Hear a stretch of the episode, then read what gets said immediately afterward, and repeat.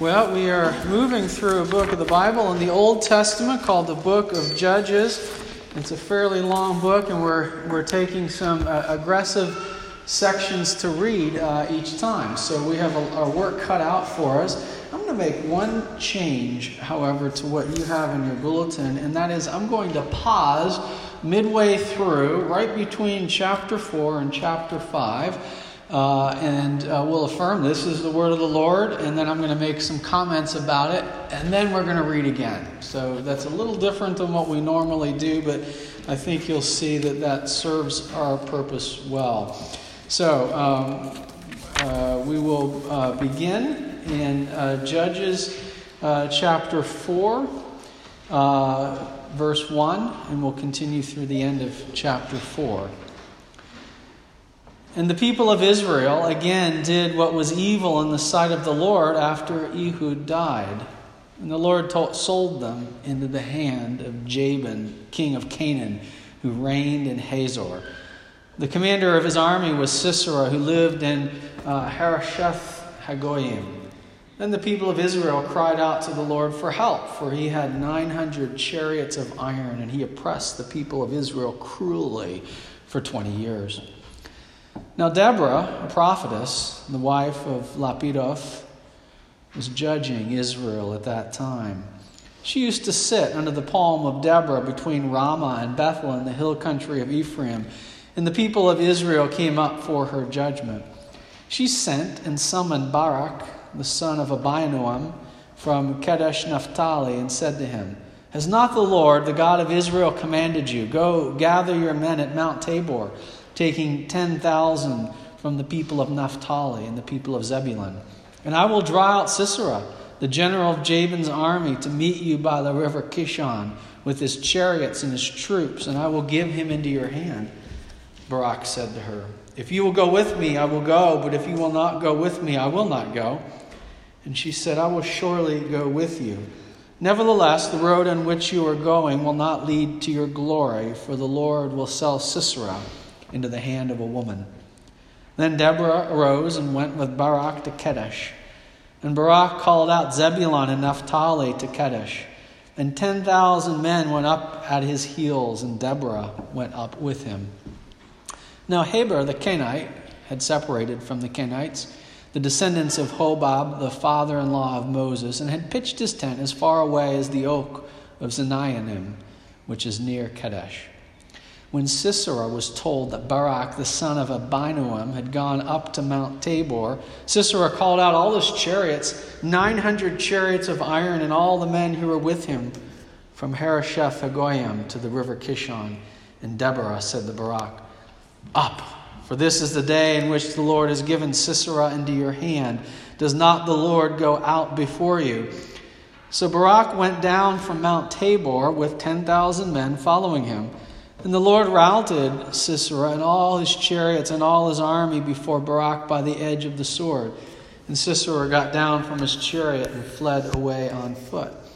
And Barak pursued the chariots and the army to Harosheth Hagoyim, and all the army of Sisera fell by the edge of the sword. Not a man was left. Sisera fled away on foot to the tent of Jael, the wife of Heber the Kenite. For there was peace between Jabin the king of Hazor and the house of Heber the Kenite. And Jael came out to meet Sisera and said to him, "Turn aside, my lord. Turn aside to me. Do not be afraid." So he turned aside to her uh, into the tent, and she covered him with a rug. And he said to her, "Please give me a little water to drink, for I am thirsty." So he opened a skin of milk and gave him a drink and covered him. And he said to her, "Stand at the opening of the tent.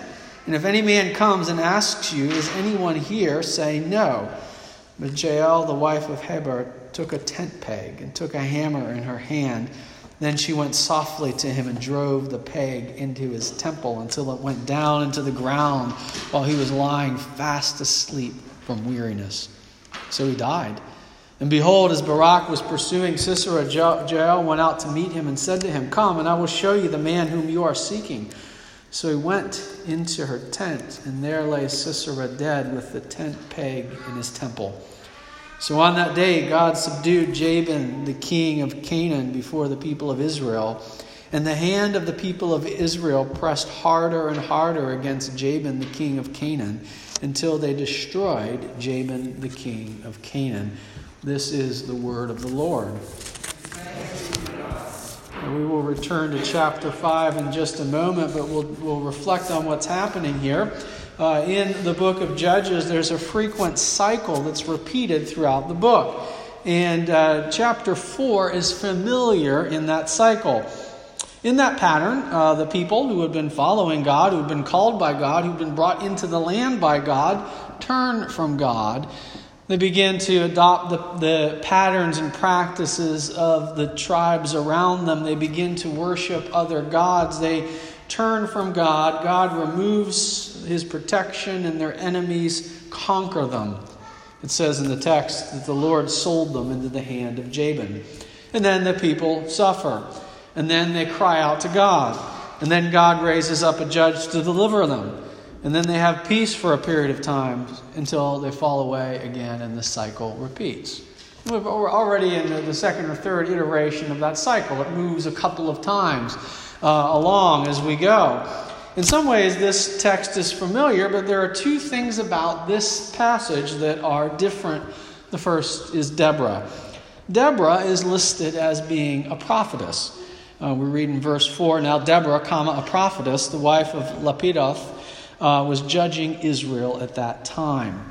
Uh, she brings the voice of God to the people, as a prophet would do. In the Bible, she's not alone as being a female prophet or a prophetess. While it's not uncommon, it's not as extraordinary as one might think at first, and doesn't elicit comment in the book. In the Old Testament, Miriam, Huldah, and Isaiah's wife are listed as a prophetess. In the New Testament, Anna, who received baby Jesus in the temple, as well as uh, Philip's four unmarried daughters, are listed as prophetesses. In the book, uh, in his first letter to the Corinthians, the Apostle Paul gives instructions to the Corinthian church about how women would prophesy in church, uh, presumably in a public setting.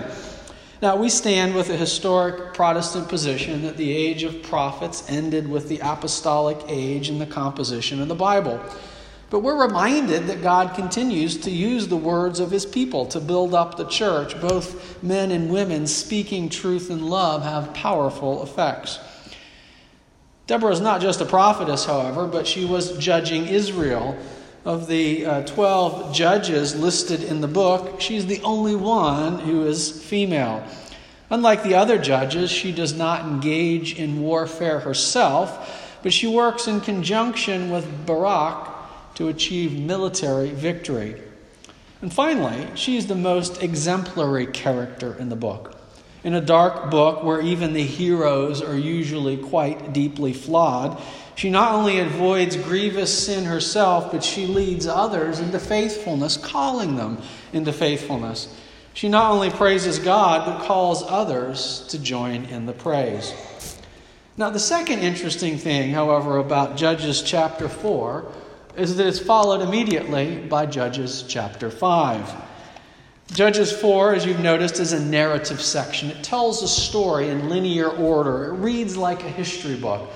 But as we'll see in a moment, Judges chapter five is something very different. It covers the exact same events and looks at the same period of time, but instead of being a historical narrative, it's a song. It's a prophetic song that Deborah sings. Now, there are many places in the Bible where historic narratives are described either in prophetic literature or in poetic songs, but there's only one other place where the event and the song are put back to back. That other place is Exodus chapter fourteen and fifteen. This great story of deliverance where God saves his people from the armies of Pharaoh, and as, as the waters recede, washing away the armies of Pharaoh, Miriam, the prophetess, takes her tambourine and leads her people in singing. So in an episode that evokes memories of God's great deliverance in the book of Exodus, we have both history and song. And it's that aspect of song that I would really like to focus on today. We're going to return to chapter five. I know this is a lot of reading, but I hope that you get a sense of just how extraordinary this is. This back-to-back narrative and song.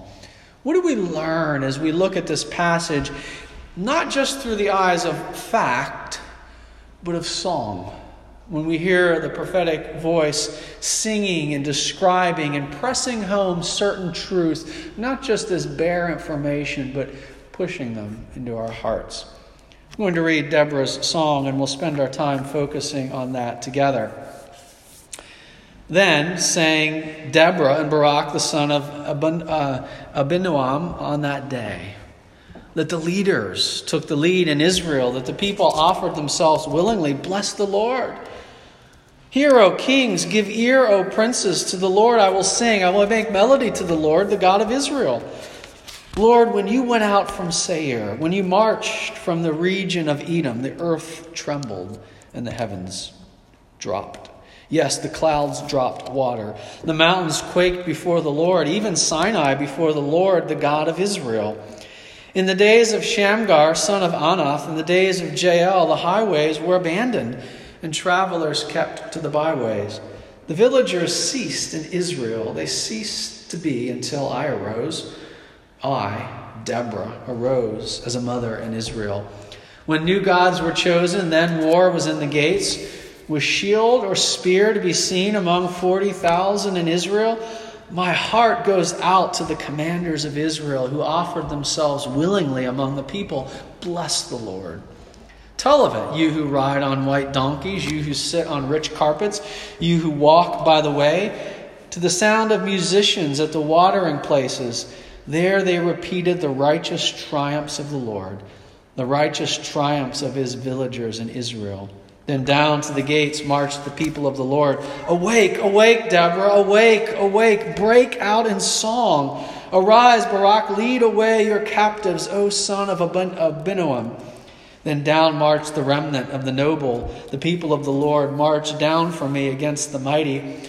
From Ephraim, their root, they marched down into the valley, following you, Benjamin, with your kindness. From Machir marched down to the commanders, and from Zebulun those who bear the lieutenant's staff. The princes of Issachar came with Deborah, and Issachar, faithful to Barak, into the valley they rushed at his heels. Among the clans of Reuben there was great searchings of heart. Why did you sit still among the sheepfolds to hear the whistling of the flocks? Among the clans of Reuben there were great searchings of heart. Gilead stayed beyond the Jordan. And Dan, why did he stay with the ships? Asher sat still at the coast of the sea, staying by his landings. Zebulun is a people who risked their lives to the death. Naphtali, too, on the heights of the field. The kings came, they fought. They fought the kings of Canaan at Tanakh by the waters of Megiddo. They got no spoils of silver. From heaven the stars fought. From their courses they fought against Sisera. The torrent Kishon swept them away. The torrent, the ancient torrent, the torrent Kishon, march on my soul with might. Then loud beat the horse's hooves. With galloping, galloping of his steeds. Curse Meroz, says the angel of the Lord. Curse its inhabitants thoroughly, because they did not come to the help of the Lord, to the help of the Lord against the mighty. Most blessed of women be Jael, the wife of Heber the Kenite, of tent-dwelling women most blessed. He asked for water, and she gave him milk. She brought him curds and noble's bowl. She sent her hand to the tent peg, and her right hand to the workman's mallet. She struck Sisera. She crushed his head. She shattered and pierced his temple. Between her feet he sank, he fell, he lay still. Between her feet he sank, he fell. Where he sank, there he fell dead. Out of the window she peered. The mother of Sisera wailed through the lattice. Why is his chariot so long in coming? Why tarry the hoofbeats of his chariots? Her wisest princess's answer. Indeed, she answers herself. Have they not found and divided the spoil? A womb or two for every man, spoil of dyed materials for Sisera, spoil of dyed materials embroidered, two pieces of dyed work embroidered for the neck as spoil. So may all your enemies perish, O Lord, but your friends will be like the sun as he rises in his might. and the land had rest for forty years. This is the word of the Lord. Now, we've already done quite a bit of work. Uh, I acknowledge that. We'll try to move quickly. But I, I hope you at least can feel off the bat the, the very different pattern of the writing.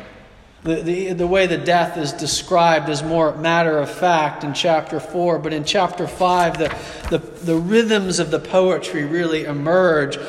The workman's mallet begins to emerge in our mind's eye, and as she strikes Sisera, he falls.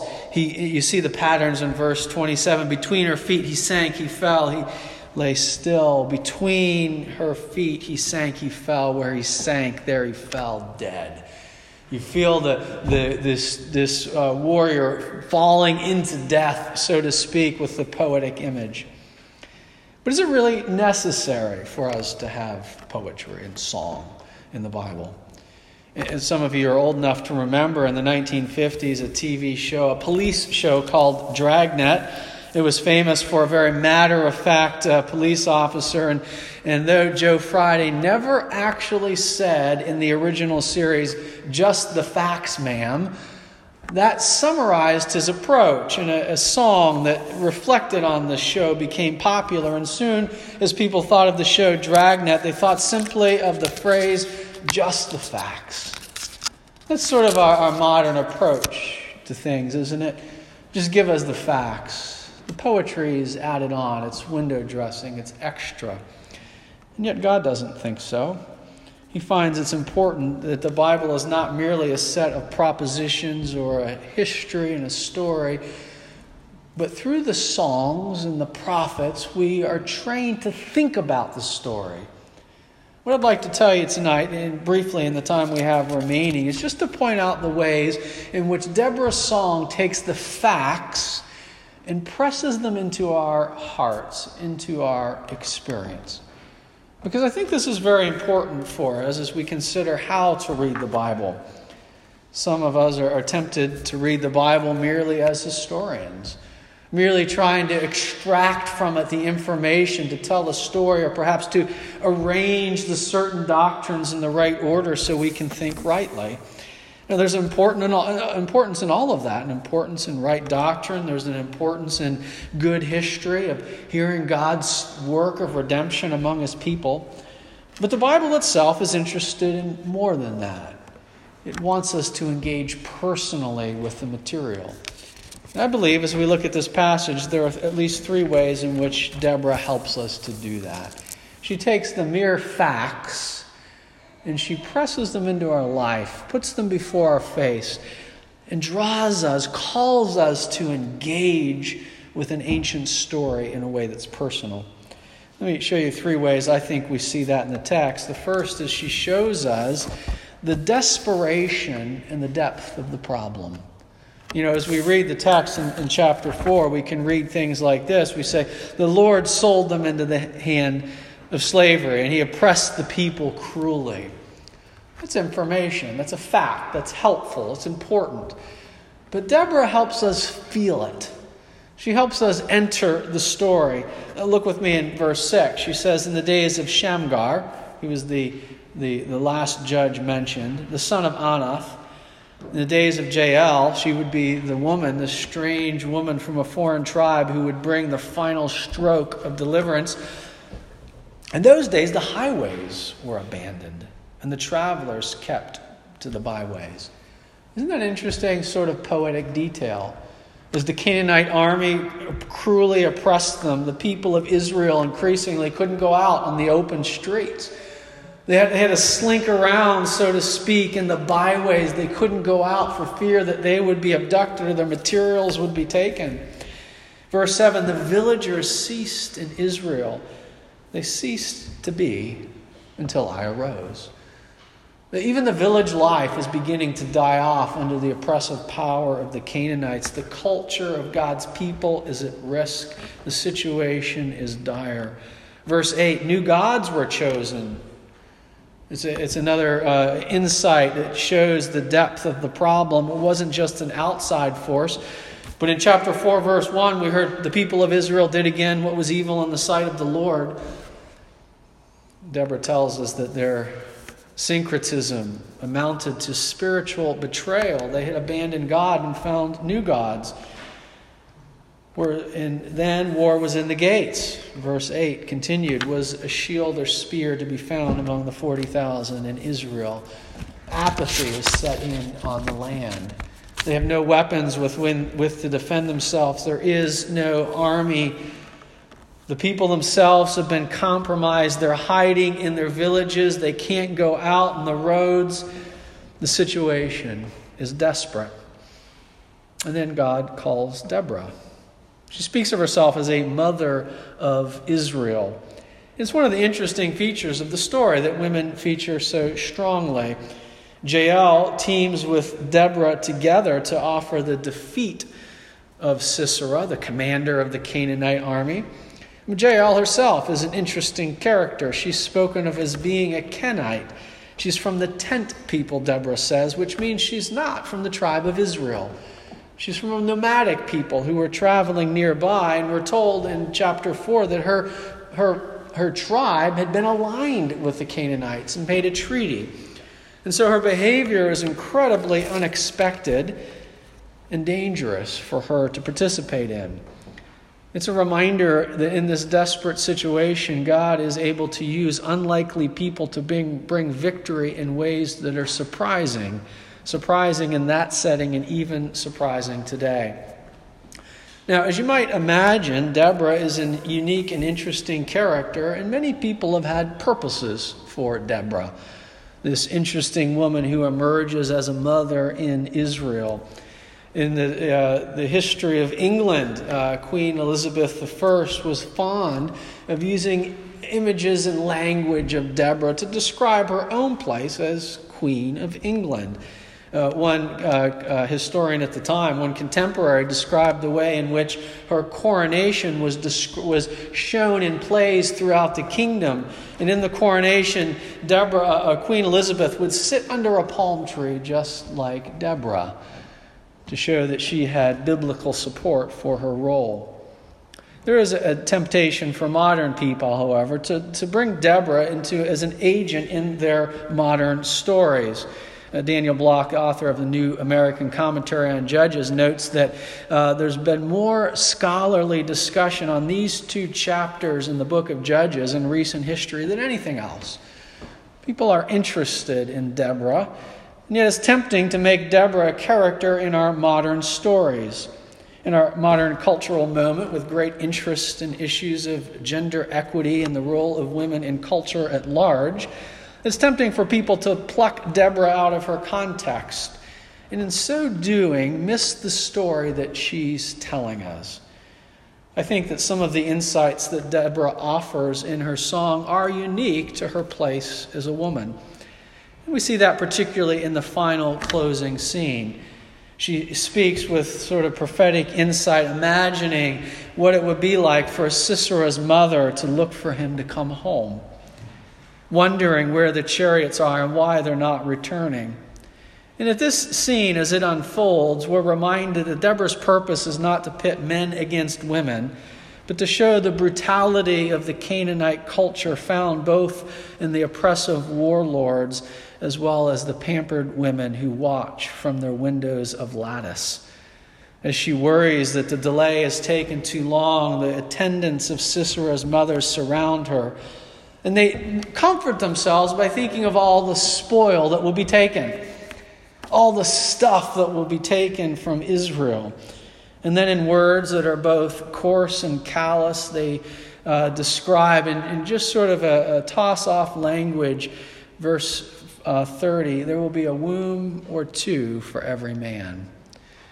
The women of Israel have been reduced in the minds of the women of Canaan to being merely a part of the body, available like all other spoils to be consumed by the victorious army. I think what Deborah offers us here is an interesting insight, a powerful and provocative insight into just how desperate the situation was. For the Israelite army going against these massive uh, Canaanite chariots of iron, the, the tanks of the ancient world, defeat would have meant not just the death of their soldiers and the taking of their property, but the defilement of the women and the destruction of the families. It's against this backdrop that we hear Deborah's call to action. The second thing that Deborah does is she calls people to action. Now, Deborah describes herself as a, uh, a mother of Israel, and she does as a mother what many mothers have done in the history of, of the war of the world. She calls her sons to action. Uh, not her literal sons, but as mother of Israel, she calls the sons of Israel to action. Now, on one hand, Deborah is a, uh, doing far more than we might expect a woman to do in the ancient Near East. But there's also limits on what she can do. She does not lead the army. Instead, at this critical junction in the history of Israel, God calls her to call others. We see in the text in chapter four that she summoned, sent for and summoned Barak. And then she said to him, "Go gather your men at Mount Tabor. The God commands you to take lead of the army." When he hesitates, she agrees to go with him, and through her encouragement and support, they go on to victory.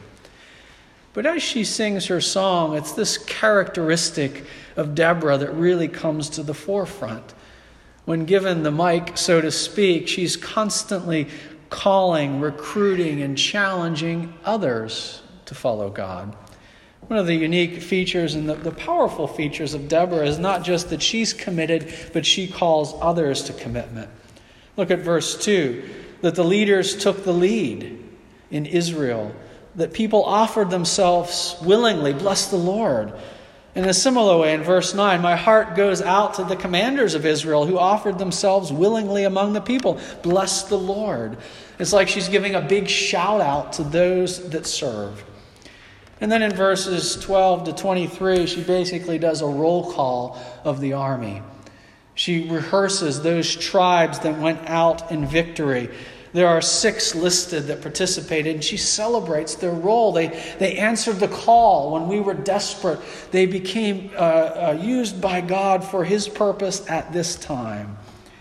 You know, when we uh, purchased this building, uh, we had things in it from Greenfield Presbyterian Church. And one of the things they had, and we still have them in the basement, are these lists of soldiers that went to war. They list those that fought in the First War and the Second War, the sense of roll call of remembrance. It's sort of the essence of what Deborah is doing here. But she does it with an edge. As a, a mother bear, so to speak, she's willing to say the hard things.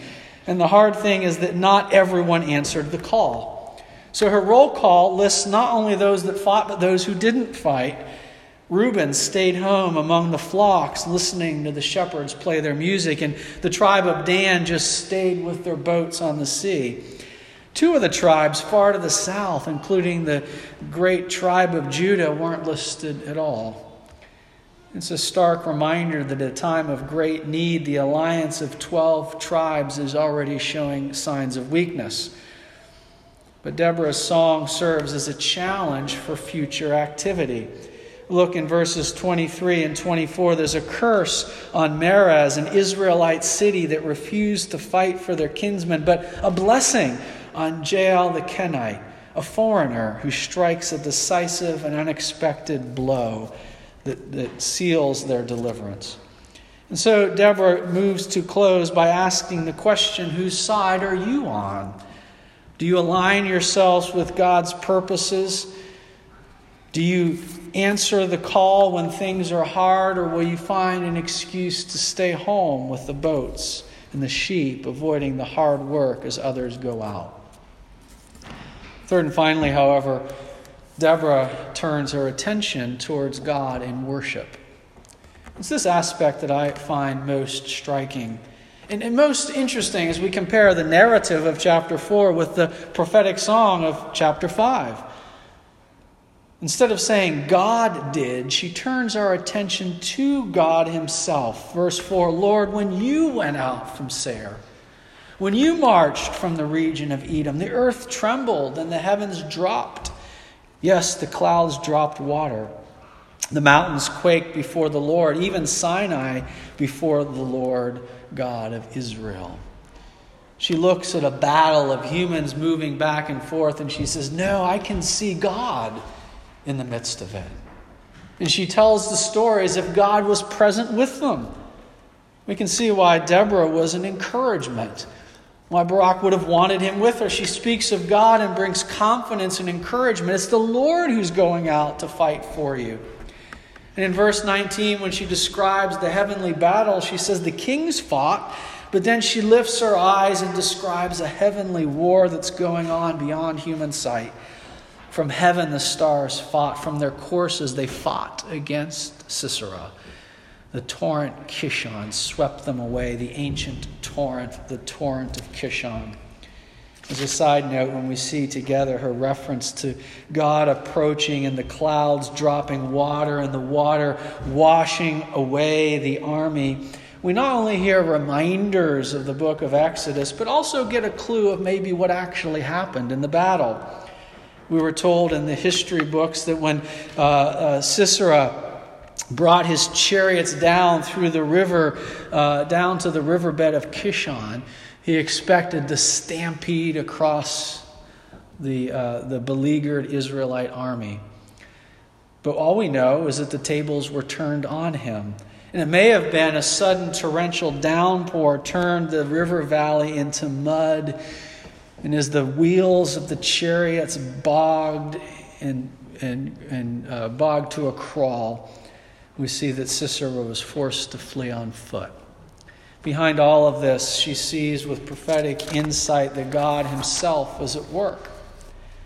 And yet she doesn't end there. As she does in other things in her typical style, she calls others to participate in giving praise to God. Verses ten and eleven, tell of it, she says, to those that ride donkeys as well as to those who walk.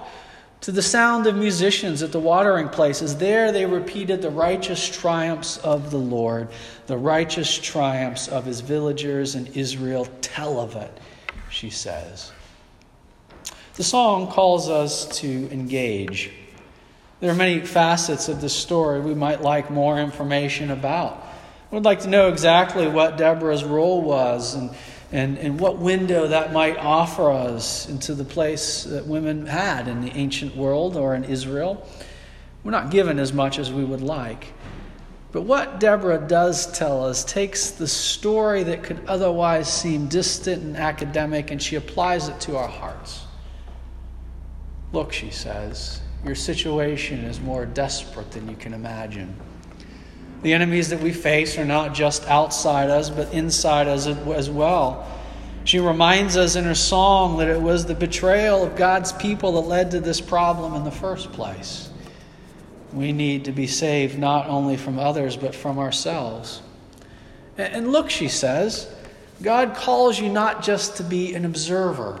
The salvation that he offers through the great Redeemer, Jesus Christ, is given to all by faith. But we're called to respond. We're called not just to sit by with the, the sheep or the goats and the boats, but to engage and to enter in when things are difficult. But above all, she reminds us to turn our vision to God himself.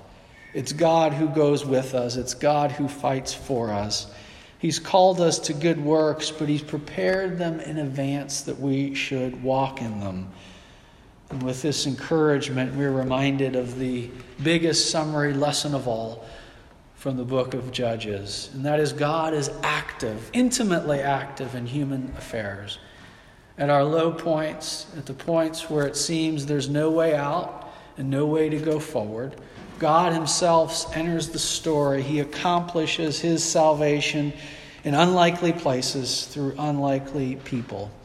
He is worthy, worthy of our trust and worthy of our praise. Let's pray together.